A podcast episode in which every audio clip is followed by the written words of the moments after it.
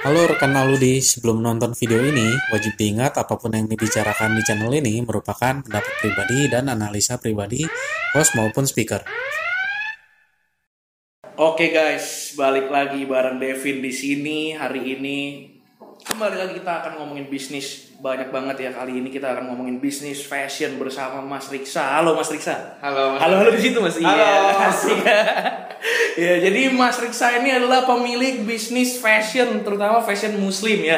Oke Mas Riksa. Oh, thank you banget udah datang hari ini dari mana tadi? Dari Bekasi. Dari Bekasi. Jauh ya Mas ya? Berapa lama Mas? Ya, cuma 25 menit tadi. Dua- 25 menit lewat tol ya. Ya mumpung ini nggak macet, nggak begitu Iya. macet ya. Oh, Oke. Eh, Mas Riksa di sini akan sharing-sharing sama kita. Dia dapat inspirasinya dari mana, gimana cara dia menjalankan bisnisnya, gimana sampai akhirnya eh, sampai jadi sekarang dan ke depannya akan jadi seperti apa gitu ya. Oke, Mas Riksa, saya langsung mau nanya nih, ya kan. Eh, selalu saya tanyakan nih ya kan, kenapa akhirnya Mas memilih untuk berbisnis daripada kan biasanya kan orang kerja gitu. Nah, kenapa akhirnya Mas memilih untuk berbisnis dan kenapa inspirasinya bisa dapat bisnisnya bikin Salvina gitu. Eh, panjang ya sebenarnya proses juga ya. Oke, Eh, proses, mungkin proses. eh, kayak misalkan kayak apa namanya menemukan jalan yang salah mungkin awalnya ya. Oke. Menemukan jalan yang salah kayak misalkan saya tuh dulu eh, nggak pernah bercita-cita sama sama sekali menjadi pebisnis gitu. Eh, kayak misalkan eh, ketika dulu ketika kecil tuh saya pengen jadi atlet. Eh, mau jadi atlet itu, mau jadi atlet tapi karena terlalu entah terlalu badung atau karena apa akhirnya orang tua saya masukkan saya ke pesantren. Oke. Nah, Mas pesantren katanya dulu saya merasa itu tempat rehabilitasi kayak gimana gitu ya. Karena saking nakalnya saya ataupun kayak gimana gitu. Akhirnya saya eh, lulus SD itu dimasukkan pesantren sampai saya merasa dibu banget teman Sampai akhirnya eh, saya lulus kalau nggak salah setelah 9 tahun. Setelah 9 tahun itu lulus Nah, eh, habis itu kuliah, kuliah di Bogor. Kebetulan ketika mau kuliah juga dalam tanda kutip saya juga nggak tahu mau ngambil apa gitu. Karena saya sudah jauh sekali dari cita-cita awal saya gitu loh. Oke. Nah, setelah itu akhirnya uh, nyebur ketika itu karena saya aktif suka berteman sama orang ataupun kayak gimana, ada saran sini itu udah masuk ngambil ini aja. Ketika itu saya ngambil ilmu ekonomi kebetulan. Oke. Nah, kebetulan ngambil ilmu ekonomi uh, hingga akhirnya pada suatu titik ada pembahasan-pembahasan tentang seputar bisnis. Tapi kan itu masih dalam skala teori. Skala teori yang mana masih dalam ya pembahasan-pembahasan teori yang saya nggak tahu karena uh, saya nggak punya background bisnis sama sekali. Dan saya nggak punya uh, sama yang namanya privilege seperti orang lain. Mungkin orang tuanya pebisnis ataupun lingkungannya pebisnis saya nggak punya sama sekali gitu. Hingga akhirnya suatu uh, suatu titik uh, saya suka sama orang gitu. Saya suka sama orang Oh, ini. sama uh, wanita ya. Itulah yang bisa meluluhkan hati saya mungkin ya. Oh, Akhirnya- memotivasi ya. Oh, enggak enggak belum. Oh, belum, belum, belum. Oh, belum, belum. belum. belum tapi akhirnya saya uh, menga- mengajukan diri. Dan dia berkata oh si- uh, waktu itu istri saya sekarang ini berkata ya udah kalau kamu mau sama saya datanglah ke rumah kata kayak gitu kan. Akhirnya saya beranikan diri untuk ke rumah dengan tanpa modal sama sekali waktu masih kuliah tabungan gak ada segala macam. Ketika saya datang ke rumahnya habis itu pulang-pulang uh, akhirnya orang tua saya marah-marah gitu karena kamu apa-apaan itu? Kerjaan gak punya apaan gak punya uang gak punya mau nikahin anak orang mau kasih makan apa? Tuh gitu kan. Oke. eh entah kenapa saya akhirnya pergi eh, minta doa lah supaya dapat pekerjaan apa pun kayak gimana hingga pada satu titik ternyata orang keluarga dari pihak perempuannya ini datang ke rumah. Eh, datang ke rumah menjelaskan ke orang tua saya nggak tahu kenapa dalam waktu singkat itu akhirnya terjadilah percakapan akhirnya kita eh, sampai melangsungkan eh, pernikahan itu gitu. Nah setelah nikah akhirnya saya berkata bahwasanya ke istri saya waktu itu gimana? Eh, saya eh, saya daftar apply kerja atau tidak? Gitu. Nah, kata istri saya kalau bisa bantu di rumah, bantu di rumah gitu. Nah, akhirnya uh, ketika itu istri saya jualan, Mas. Memang yang awal jualan itu istri saya. Waktu itu jualan dompet sama tas ketika itu. Oke. Uh, memang branded ketika itu banyak apa namanya masih booming sama yang namanya dompet HPO yang bisa dimasukkan handphone ya kan ketika Oh. itu baru baru awal-awal itu dompet-dompet akhirnya uh, memunculkan dompet seperti itu tapi eh, nggak tahu kenapa saya nggak ada feel di jualan dompet seperti itu gitu Hmm. hingga suatu titik eh, saya diajak ke Tanah Abang Hmm. diajak ke Tanah Abang belanja dua kodi jilbab masih ingat saya waktu harganya waktu itu satu satu piece-nya itu sekitar 100 eh, sekitar 14 ribu Oke. kayak 14 ribuan eh, waktu itu satu kodi berarti kan 300 sekitar 340 dengan modal kurang lebih eh, berarti sekitar 680 ribu Oke. Nah, ketika itu ya udah eh, berjalan ketika dapat pembeli per- pertama terus habis itu habis nih ya udah aku yang berangkat ke Tanah Abang kayak gitu akhirnya Oh. bolak-balik lah KRL dari stasiun Cakung ke Tanah Abang selalu seperti itu hampir pernah setiap hari karena kan memang kita nggak punya modal sama sekali gitu akhirnya yang keuntungan itu kita putarkan untuk menjadi modal lagi Oh. sampai suatu titik akhirnya saya merasa kok kayaknya ketika saya beli produk jadi itu saya dekat sama penjualnya gitu Oh. bahkan beberapa kali tanah abang saya tidur siang di toko orang gitu loh karena Oke. karena saking dekatnya sama penjual itu Oke. nah karena saking dekatnya dengan penjual itu kok kayaknya enak gitu. Karena ada ada hubungan kuat nih antara penjual. Bukan karena suka jualan jilbabnya. Mereka suka sama oh penjualnya kok pada baik-baik semuanya gitu. Oh. itu awal mula kenapa akhirnya saya mulai memahami uh, produk-produk. Kan biasanya penjual kan suka menjual apa produk yang dia suka gitu. Nah Hmm. karena semakin sering uh, berkomunikasi dengan para pedagang di Tanah Abang akhirnya saya mulai kok lama kelamaan kok saya tahu nih nama-nama bahan? Kok lama kelamaan tahu saya model-model jilbab seperti apa? Jadi itulah awal mula kenapa akhirnya saya memutuskan untuk berjualan uh, jilbab ketika itu gitu. Karena saya merasa nyaman sekali dibandingkan berjualan uh, dompet ataupun berjualan uh, tas waktu itu saya belum mendapatkan feelnya apa-apa gitu meskipun ketika itu dalam tanda kutip dompet sama tas itu keuntungannya dua kali lipat daripada jilbab bahkan lebih banyak gitu. Tapi oke. tapi nggak tahu kenapa ya saya lebih suka itu. Akhirnya itu yang uh, saya pilih untuk menjualnya.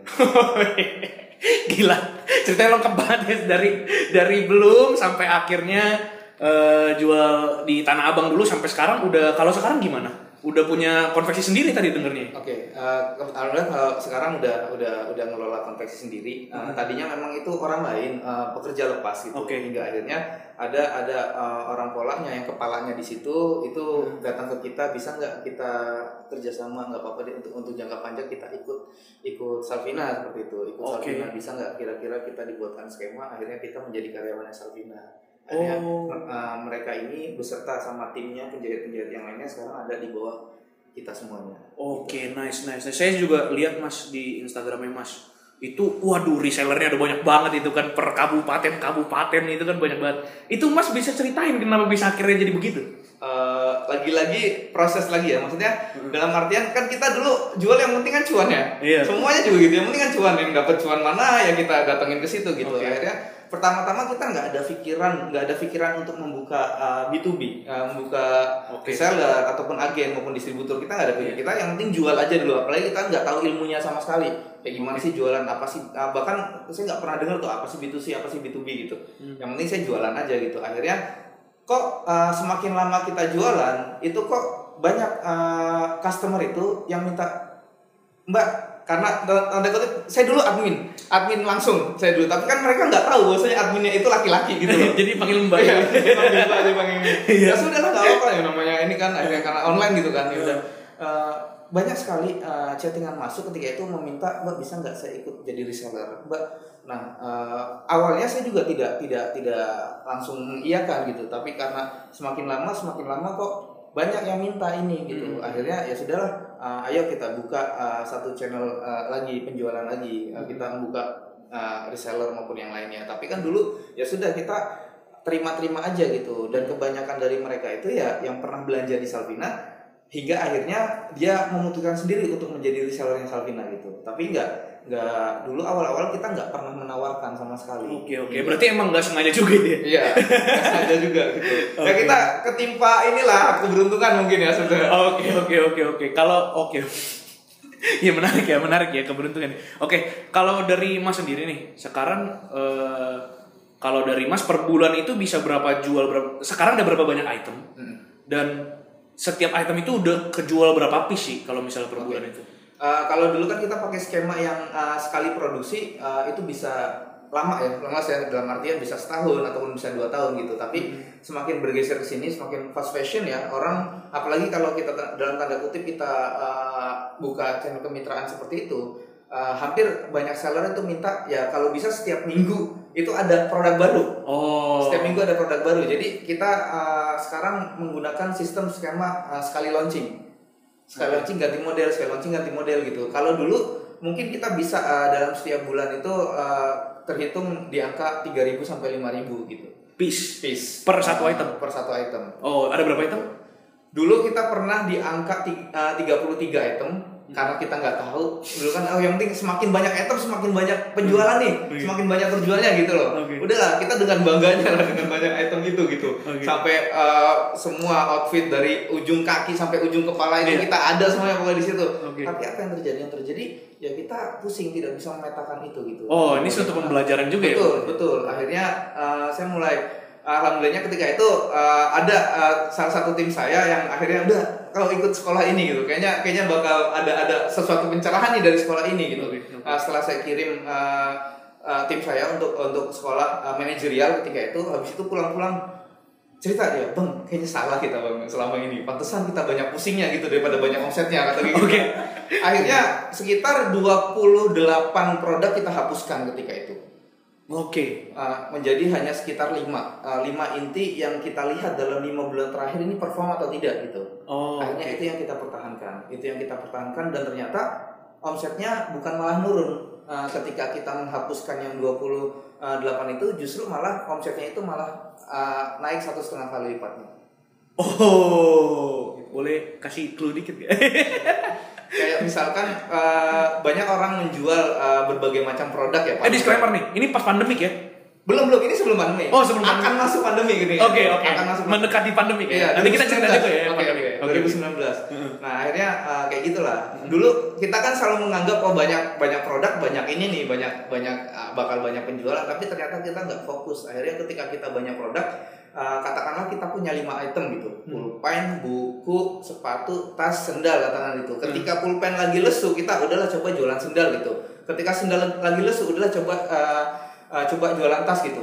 Kita nggak akan pernah ketemu nih gimana cara jualan uh, apa pulpen supaya tinggi di Oh. satu waktu gitu. Akhirnya Oke, kita oke. selalu uh, mencari pelarian, selalu mencari pelarian. Ya udah, akhirnya semuanya nggak tinggi segitu-segitu aja gitu. Oke. Ketika kita mentok di uh, produk A kita ke B, mentok di produk B uh, kita ke C gitu. Tapi ketika kita dihadapkan dengan sesuatu yang sedikit, ah, gue cuma punya stok nih uh, pulpen 100 tapi gue gak punya jualan lainnya pasti kita akan mikir apakah ngasih diskon apakah ngasih yang lainnya gitu sehingga produk Hmm. yang gue jual ini habis gitu akhirnya di situ kita belajar oh benar ternyata ya semakin sedikit ya kita bisa uh, lebih fokus untuk menjualnya bagaimana bisa ini habis di tangan uh, sampai ke customer Berarti kata kuncinya fokus ya mas ya? Uh, kata kuncinya pertama Pareto Oke. Uh, Pareto jadi uh, kita sortir mana di antara produk-produk yang banyak yang kita jual yang paling perform tuh mana Oke. kadang biasanya hanya 20% item yang menyumbangkan 80% omset Nah ini menarik nih. Ah, ini dan, menarik nih. dan hanya uh, dan hanya dan biasanya 80% item yang kita jual justru nyumbangnya cuma 20% omset gitu. Oh. Itu banyak sekali. Menarik nih. Katakanlah toko toko roti lah ya. Iya. Toko roti dia jual pisang, keju, stroberi. Mm-mm. Ternyata uh, yang paling dicari nih yang paling sering coklat misalkan coklat tapi yang yang tiga lainnya selalu sama setiap pagi oke 20 semuanya setiap pagi kayak misalnya Mas Devin 20 oke setiap pagi nggak mau tahu gue pokoknya semuanya 20 Mm-mm. Oke, coklat, stroberi, kacang, pisang gitu. 20. Padahal ternyata yang habis duluan kita buka jam 7, jam 8 habis itu coklat. Oke. Tapi kita customer datang terus, kita maksakan udah lu beli yang lain aja yang masih ada gitu. Oke. Sedangkan customer kan punya preferensi gitu. Oke. Dia nggak nggak nggak mau yang namanya dipaksa untuk membeli gitu. Hmm. Nah, sekali ya sekali dia mencari yang coklat itu, ya sudah, lu mau nggak mau sediakan yang coklat itu. Makanya paling bagus ketika itu ada yang nanya, "Wah, apa yang paling banyak dicari?" Oh, coklat, oh, coklat. Oh, ternyata hari ini ada loh, ternyata 50 orang nyari coklat. Sedangkan kita pagi itu cuma menyediakan 20 doang. Oke. Nah, berarti potensi lossnya kan sangat tinggi sekali. Oke. Oke. Oke. akhirnya oke. akhirnya oh ternyata dari empat ini yang perform cuma dua lebih baik kita jual dua yang paling banyak dicari dibandingkan mempertahankan dua hanya untuk uh, memperindah pandangan aja gitu loh Oke. Gitu. Oke. Oke. akhirnya kita fokus ke yang dua itu ya akhirnya kan orang nyari yang dua itu orang mau ngasih uang kita yang mana yang sesuai dengan selera dia dong nggak Oke. mungkin nggak mungkin akhirnya kita semakin berani di situ menghapuskan ke produk-produk yang nggak perform Oke. Oke. Terus kalau pandemik gimana mas dari pandemik? itulah ya makanya awalnya saya bersyukur gitu kan bersyukur uh, ketika pandemi ini kita uh, sempat meningkat tujuh kali lipat di awal itu Uh, tujuh kali lipat Yang lain pada lesu makanya kali kita tujuh ya. tujuh kali lipat ya. dan itu juga posisinya setelah lebaran katakanlah setelah peak season gitu loh katakanlah kita Berarti pas lagi lebaran malah bukan peaknya ya? bukan Setelah lebaran. Iya, setelah lebaran. setelah lebaran Setelah high season ya? Iya, setelah setelah high season. Katakanlah liburan yang tadinya rame ketika liburan, ini orang-orang udah masuk eh, sekolah baru pada rame gitu loh. Oke. Itu akhirnya kita di situ gitu. Eh, akhirnya terpentok di situ jebret wah langsung kok bisa seperti ini. Akhirnya itulah eh, tujuh kali lipat di awal hingga akhirnya kita eh, merasa bahwasanya ketika ada peningkatan dalam suatu hal, baik itu omset maupun yang lainnya, Hmm. pasti akan ada masalah nih di tempat lainnya gitu. Hmm. Kalau- kecuali kalau kita jualan ini hanya sendiri aja. Oke. Tapi kalau kita sudah uh, dalam bentuk uh, usaha yang memiliki beberapa tim, kan nggak mungkin antara saya sama Mas Devin. Uh, Mas Devin tahu nih bisa, oke s- satu hari satu miliar, sedangkan kemampuan saya baru 100 juta gitu. Oh iya iya. Akhirnya ketika oke Mas Devin, oke nih satu miliar ya, gue kirim besok ternyata, oke Ja, lu uh, kirim ya satu miliar besok, sedangkan kemampuan produksi gue tuh cuma 100 juta gitu Oh, loh. iya. Akhirnya apa? Dikomplain lah habis-habisan Oke. akhirnya Mas Devin marah sama saya lo gimana sih kan gue udah nyari orderan satu miliar gitu kok lu nggak bisa menuhin gitu sedangkan kitanya nggak siap gitu makanya Oke. akhirnya uh, pasti ada ada kelemahan itu akhirnya kita cari mentor habis itu cari mentor nah di situlah pelajaran kita lagi makanya lagi-lagi memang experience itu ekspensif Oke, ini berarti Mas banyak banget trial and error tuh tes tes terus ya. betul Tes terus ya. betul betul Oke jadi oke. itulah makanya ya itulah makanya uh, orang-orang yang tidak punya privilege di situ serunya gitu bagi Oh, bagi- eksperimennya ya. Oke oke. Ini sebenarnya eh, mindset yang harus kita tanemin sih ya kan? Untuk semua yang literally nggak punya knowledge di bidang itu sampai akhir tahu sampai tadi tidur di tanah abang ya kan? Sampai habis itu jualan punya banyak produk disaring di curate sampai akhirnya sekarang udah jadi kayak gini ya. Nah kalau dari mas sendiri nih pelajaran apa yang paling berharga mas dalam menjalankan ini? So- sorry udah lima tahun berarti ya? Iya. Lima tahun. Selama lima tahun mas menjalankan Salvina pelajaran apa yang paling mas dapat wah ini dapat banget nih.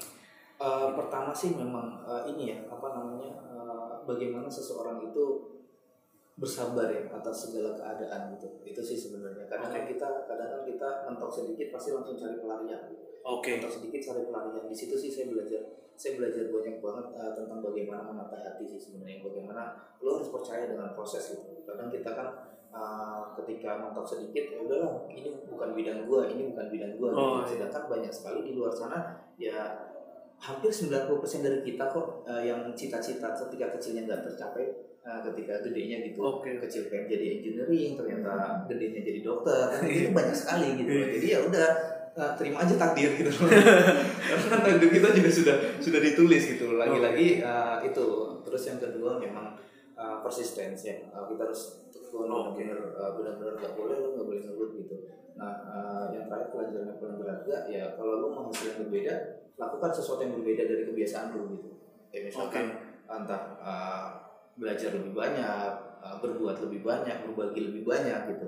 Sehingga nggak ada alasan orang lain tuh bilang oh lu kayak ngepet ya kayak gitu. Seperti itu gitu. Iya, Memang kebanyakan dari kita tuh akhirnya ya merasa bahwasanya ya emang dia ini kayak gitu emang kelihatan benar-benar mencontohkan benar-benar bahwasanya apa apa yang ada di dia sekarang itu memang hasil proses daripada dia sendiri itu sih sebenarnya. Oke oke oke. Mas ini agak off track dikit ya. Nggak apa-apa ya nanya-nanya dikit ya. Kalau Mas sendiri orangnya nih ya. Mas ini orangnya eh, do what you love atau love what you do kalau Mas? Mas lebih condong ke mana? Dulu saya berprinsip uh, do what you love ya. Dulu, dulu gitu. Dulu ya. Karena ketemu sesuatu yang istilahnya beyond imagination gitu ya. Di luar daripada kok gua tersesat terus itu Oh, kuliah tersesat, sekolah tersesat semua.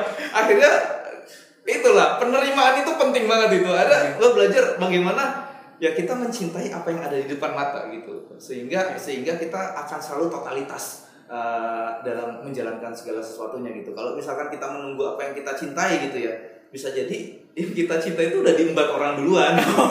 Jadi, ngapain lu nunggu sesuatu yang istilahnya itu belum jelas gitu. Bahkan ada tim saya itu sampai akhirnya uh, masalah cinta, mohon maaf kata, lu masih cinta sama dia gak? Ah, sekarang gue yang pasti-pasti aja. Asik. ya akhirnya kan sekarang kita keluhnya tuh ya sudah yang pasti aja gitu. Oke, oke, Lu, oke. Ini aja cari eh, cari eh, kesungguhan aja yang di sesuatu yang pasti itu gitu. Pasti ntar orang lain juga akan melirik lu gitu loh. Oke oke nice nice. Oke ini menarik nih ya. Saya juga mau nanya soal Mas. Mas kan dulu backgroundnya bukan orang jualan nih. Sampai akhirnya jualan nih, ya kan? Tips and tricksnya dong Mas. jualan. Eh, Tapi secara overall dulu ya. Oke. Kalau secara overall tips and trick-nya jualan kayak gimana? Karena kan in the end eh, eh, bisnis itu it's all about selling gitu. Maupun itu selling barang maupun itu selling eh, jasa, it's all about selling gitu. How to present yourself gitu, how Mas membawa, membawa diri Mas eh, approach orang eh, untuk menjual sesuatu yang mungkin barang, mungkin jasa. Dan kalau dari Mas itu golden rule-nya apa dari Mas dalam Eh, menjalankan bisnis ini? gitu? Oke, yang pertama itu eh, sebenarnya gue juga bukan eh, saya juga bukan orang selling ya. Iya. Saya tuh malu, malu menjual tuh malu. Oh iya, oke, oke. nggak punya nggak punya background, nggak punya pelatihan, nggak punya apa gitu. Tapi lagi-lagi eh, kita harus tahu, eh, kita harus tahu potensi diri kita sendiri karena kan setiap orang kan ternyata bisnis itu eh, bukan hanya about selling gitu, tapi bisnis bisnis is people ya. Eh, bisnis is people. Yang jalankan bisnis people, yang yang beli eh, jualan kita people, yang sedang eh, memfasilitasi kita ini juga people gitu. Bagaimana kita bisa merepresentasikan diri kita gimana sih kalau kita menjadi orang lain Uh, Oke. orang lain itu suka apa sih dari kita? Uh, orang lain itu suka apa sih dari kita? Nah kalau kalau sudah seperti itu akhirnya apa pun yang ada di kita pasti kita berusaha untuk menyenangkan orang lain. Kayak gitu. Oh, nah oke. itu langkah uh, clue pertama ketika kita ingin jualan gitu. Coba aja jualan diri lu dulu sendiri gitu. Oke. bagaimana bagaimana orang tuh mendapatkan first impression ketemu kita? Ketika kita ketemu orang terus orang itu seneng ya lu punya potensi untuk menjadi penjual yang hebat gitu loh. Oke, itu clue yang pertama ya. Clue yang kedua nanti nih ya. Kita break dulu ya. Oke. Clue yang kedua habis ini ditungguin langsung.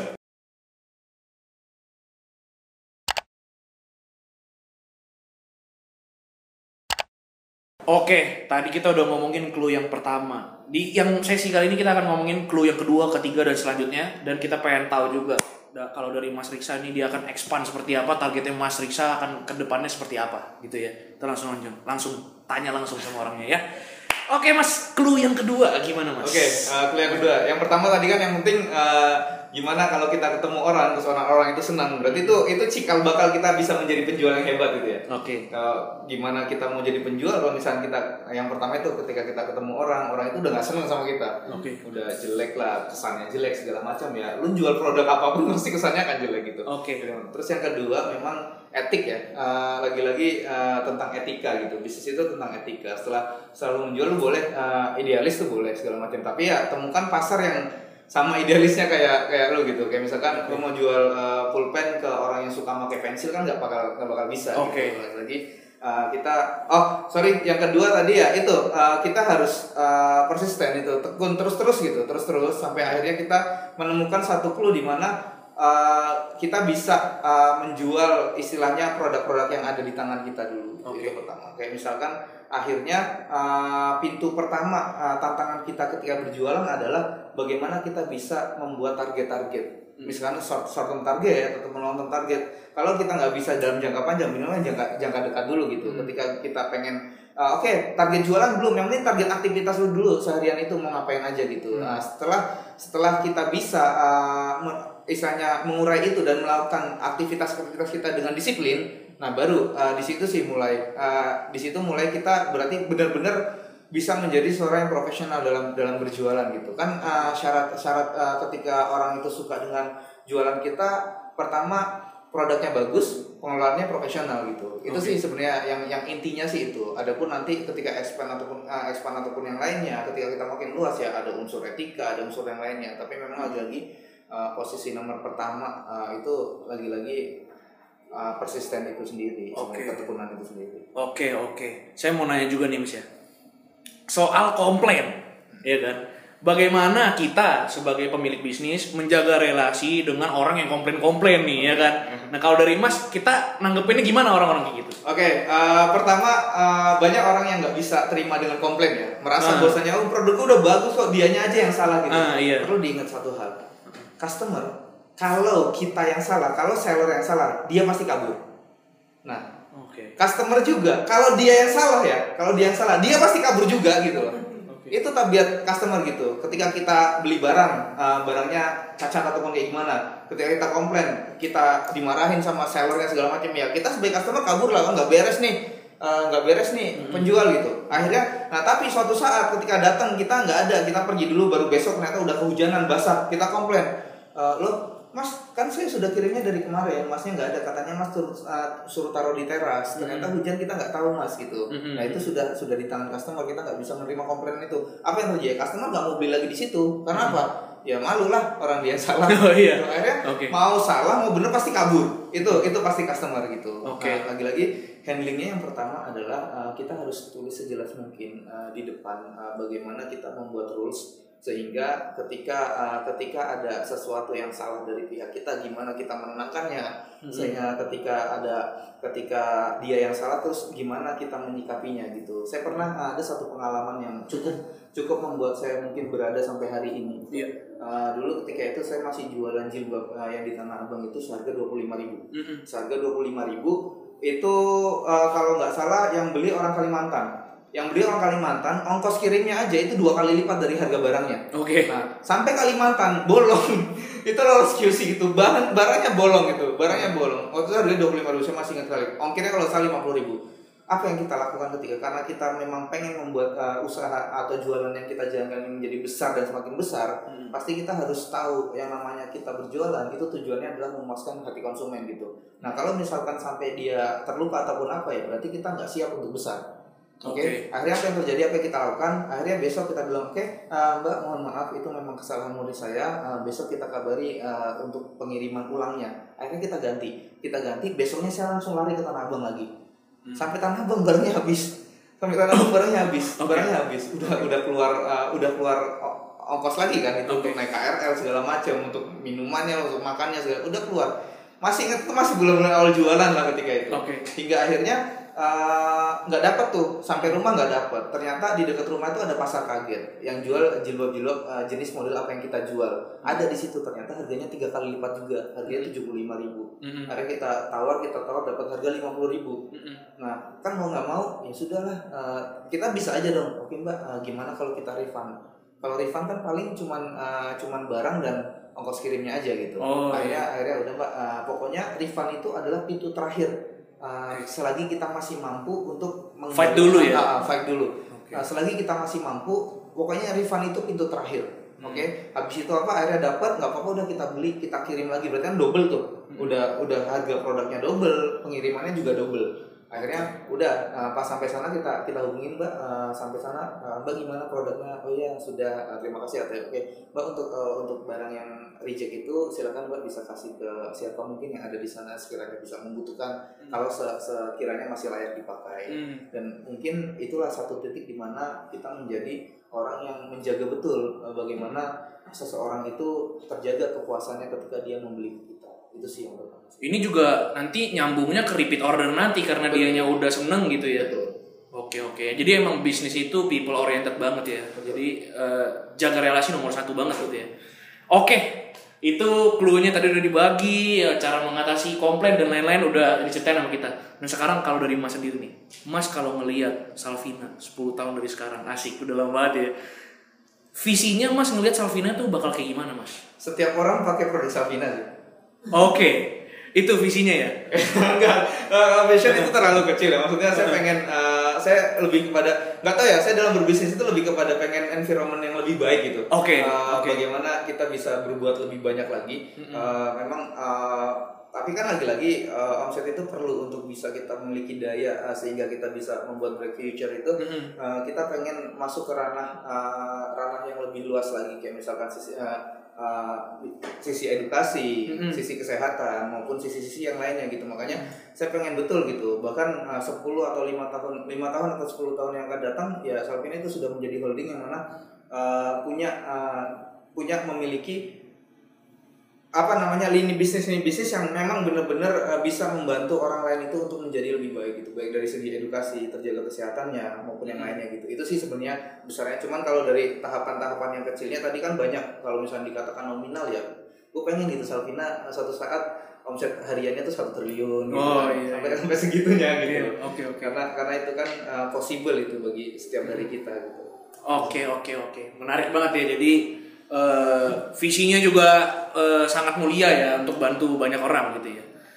Oke, eh, dari kita thank you banget Mas Riksa udah mau dateng ya kan.